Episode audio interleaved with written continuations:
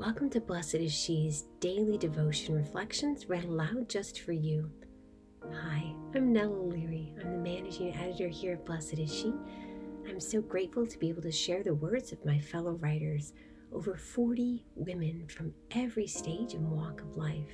We're so glad you're here in this sisterhood. We look forward to praying with you. Today's reflection is written by Kelsey Dassens. It's called Learning What Surrender Actually Is.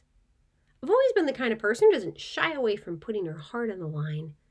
Whether it's a professional aspiration, a personal relationship, or a split second decision, my ability to put my whole heart into action has guided my steps. In fact, I used to pride myself on the notion that I was never afraid to do the hard things, step out in uncertainty, or take a chance in the face of unpredictability. I took my lack of fear and figured was close enough to surrender.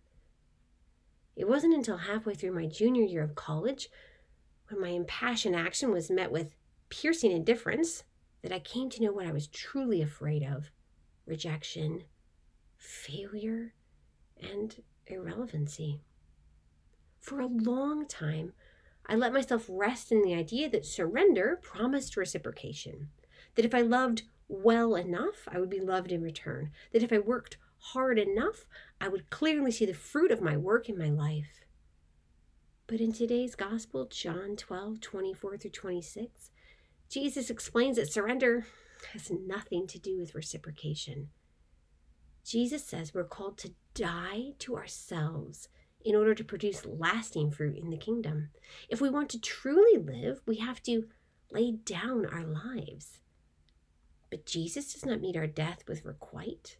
Our Father, who's conquered the grave, invites us to persevere in eternal life. He promises us more than reciprocation when we give Him our lives. He promises lasting fruit and total fulfillment. Jesus is in the business of resurrection, so let's let Him do the same with our lives.